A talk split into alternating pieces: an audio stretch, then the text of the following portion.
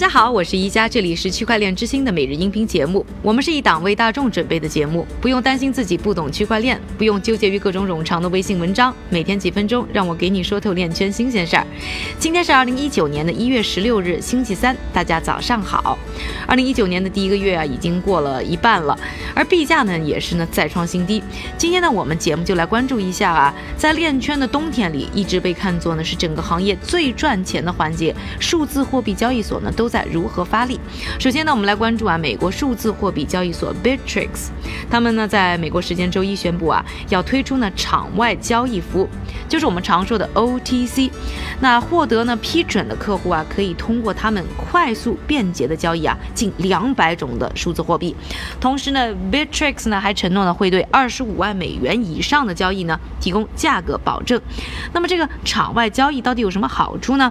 简单的说啊，它是可以绕开呢交易所啊，实现用户双方之间的直接交易，这样呢就可以避免呢大笔交易呢出现的时候对市场价格产生过大的影响。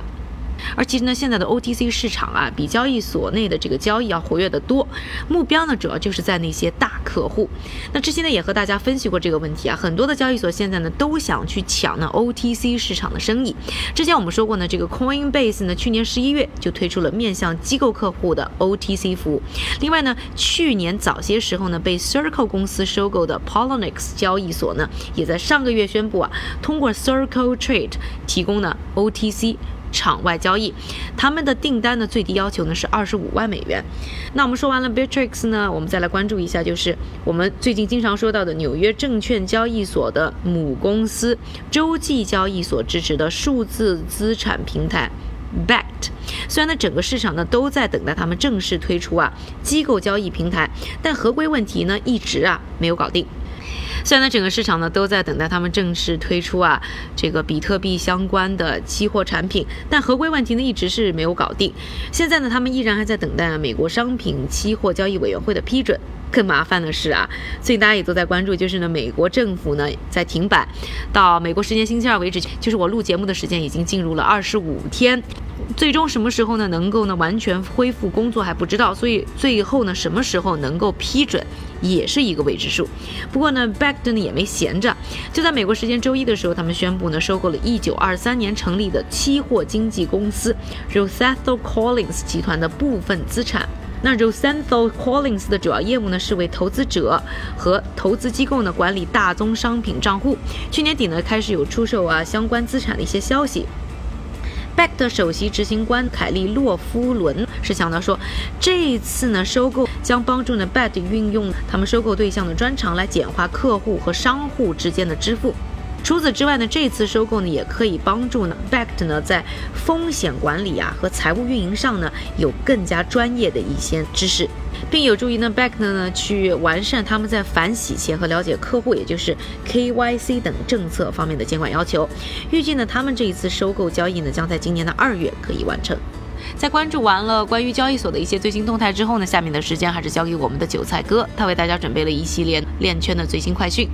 好的，一家，我们先来看一组企业方面的消息。首先啊，链圈非常期待的以太坊君士坦丁堡硬分叉，刚刚因为计划中的一项变更发现了关键的漏洞，从而导致分叉被延迟。